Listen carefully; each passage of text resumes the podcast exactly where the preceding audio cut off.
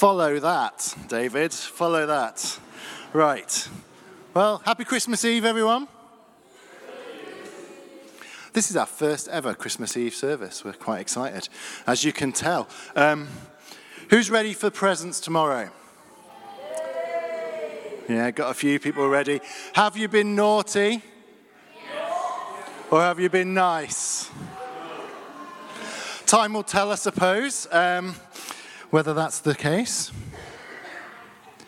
This year we decided to get a real Christmas tree.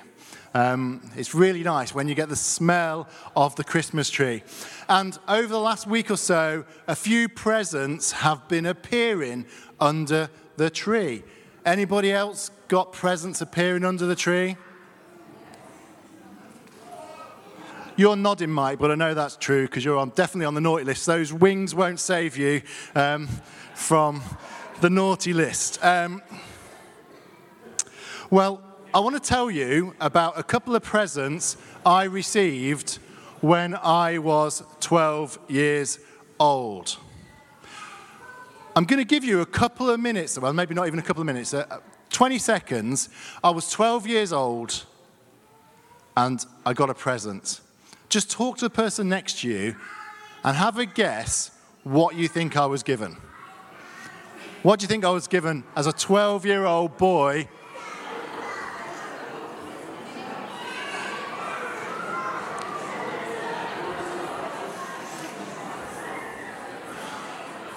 Okay, all right, all right. Any ideas? What do you think I got? Someone shout out. What do you think I? Pardon? Socks. That would have been good. What? A Bunsen burner. I'm a science teacher by training, but I wasn't when I was 12, so a watch. A watch. Anything else? What? Star Wars. All right, I'm going to put you out your misery because you're nowhere near. I got this for Christmas. yeah, that was my response as well. Um, so, yeah. 12 years old, I open my presents, and this is what I find. Um, it's the freakiest present I've ever been given. It doesn't matter where in the room you put it, its eyes followed you everywhere. Um, it was pretty horrendous. Um, we nicknamed it the evil money box because actually it was a money box. But do you want to know what the best part of this present was? No, there was no money in the money box. That wasn't the best present. No, the best present, best part about it was it was used. It had cracks and chips, and you could see where somebody got a knife in the rubber bung to get the, get the money out before it was given. So, anyway, that was my present for my grandma. Um, so, um, but thankfully, she brought a second present. I'm not even going to give you a chance to guess what the second present was. I'm just going to show you an artist's impression of what it looked like. I got a vase without the flowers, just the vase. The flowers might have been slightly redeeming, but no, it was a vase. However, on closer inspection, because you have to be slightly careful with my grandma's presents, she's a little bit eccentric, or was, um, and um, on, on close inspection, I realized it actually at some point in the past had been smashed into about 20 pieces and roughly glued together with super glue and looked nowhere like that. Now, I'm really sorry if you're sat there thinking, I've got two of those at home. Why is he saying it's an ugly vase? And, um, but that was my present.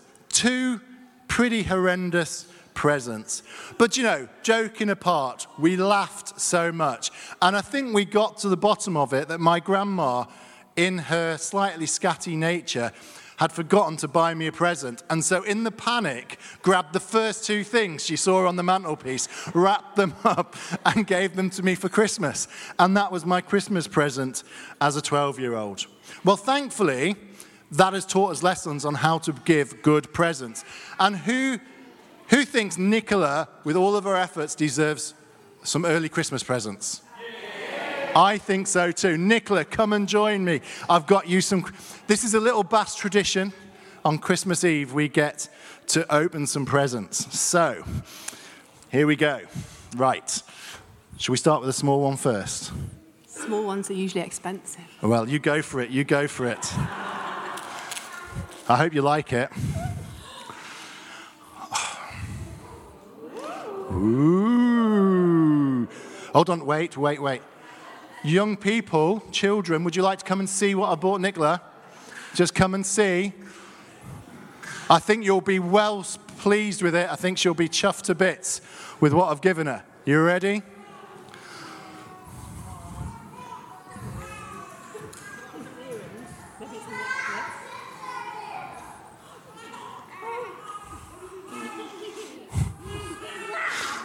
Brussels sprout. Have you seen the price of coal these days? All right, all right, all right. She seems a little disappointed with that. So, um, Nicola, there's another one. See what you think to that one.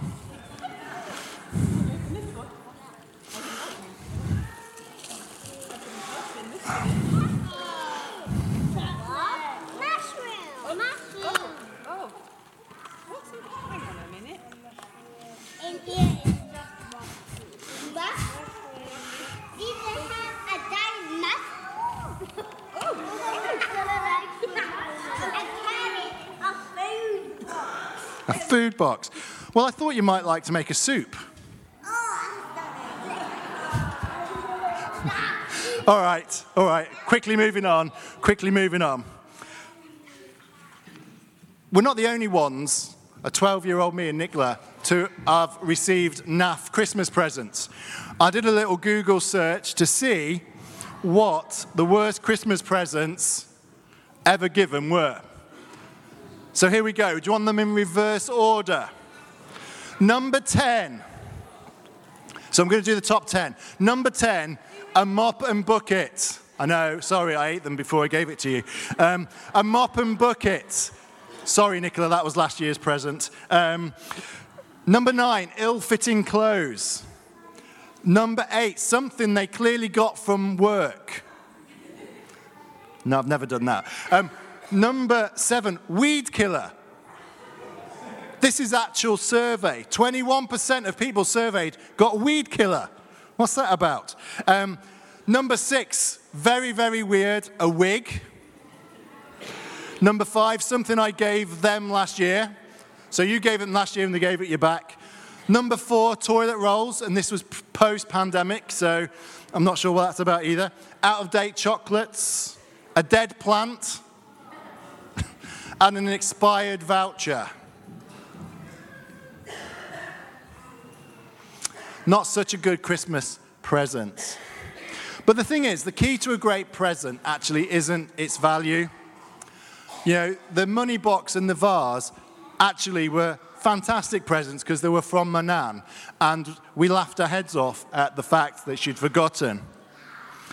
Some presents are just valuable because of the reason they were given. And um, so I've got a couple of presents that are slightly better presents.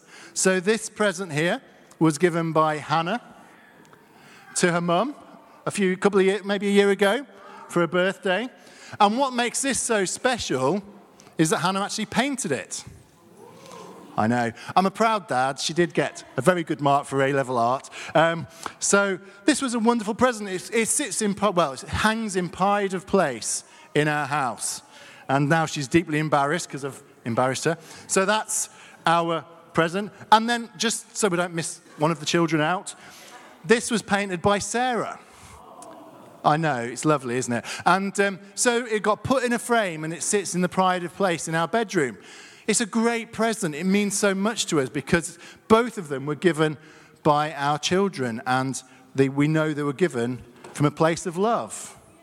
See, presents are really important particularly when they're given from a place of love. And some people are just brilliant at giving presents, yeah? You know, they just know exactly what to get, and you think, oh, they've really thought of me. I'm not so good at giving presents. Um, but we read this in Matthew's Gospel. If you then, though you are evil, know how to give a good gift to your children, how much more will your Father in heaven give good gifts to those who ask? And so we come to the greatest gift ever given the most thoughtful, valuable, significant, powerful, life changing gift ever. A baby born in a stable that would live a perfect life so that he could make a way for you and I to have fullness and eternal life. If we accept the free gift of Jesus. One of the most famous Bible verses speaks of the significance of the gift of Jesus, God's beloved Son. John 3:16 says this, "For God so loved the world that he gave his one and only son that whoever believes in him shall not perish but have eternal life." For God, for God did not send his son into the world to condemn the world but to save the world through him. God gave his son. Jesus, God himself in the form of the Son, was born a baby, God incarnate, God with us. As we've seen in the lowliest of places, not even a bed, the most significant gift of all was given to all of us in a stable. A baby was born, a savior was born. God was born in human form, not to condemn, but to save. And how did this baby make a way for us to be saved? Well, Jesus grew up. And as I said, he lived a perfect life. He obeyed God in every way. He never sinned or went his own way.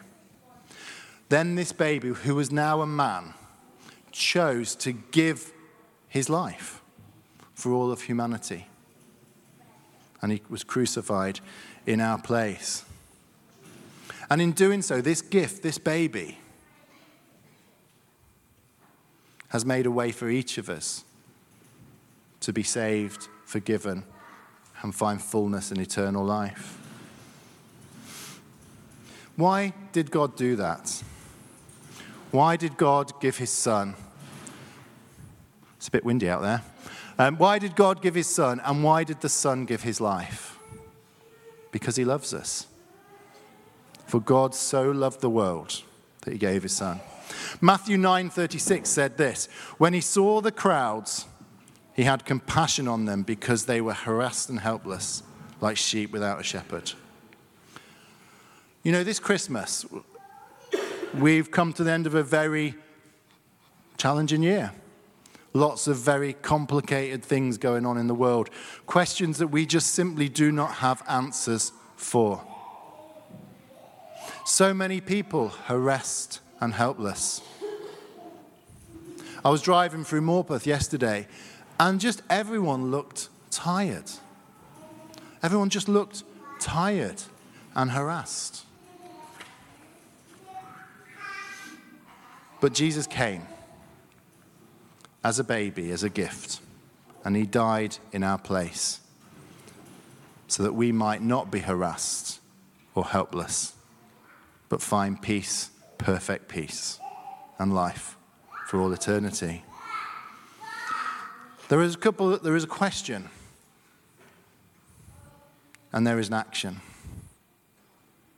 So the question is do you want the gift of Jesus this Christmas?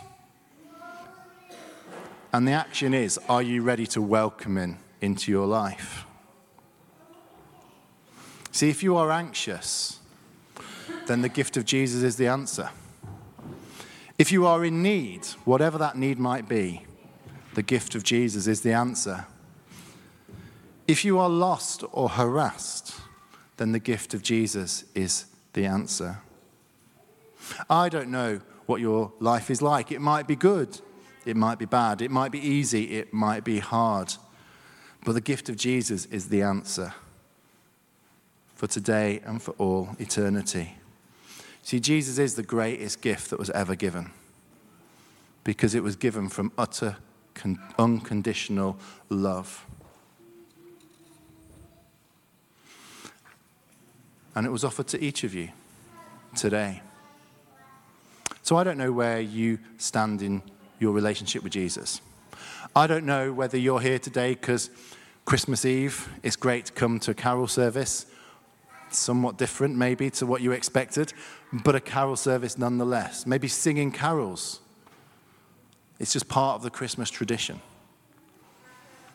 But Christmas is about a gift, a gift that has the potential to transform the whole of your life.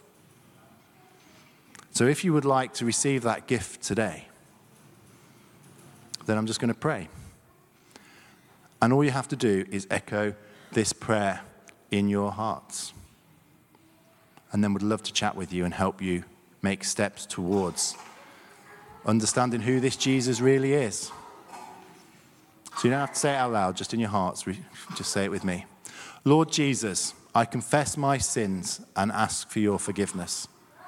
Please come into my heart as my Lord and Savior. Take control of my life and help me to walk in your footsteps daily by the power of the Holy Spirit.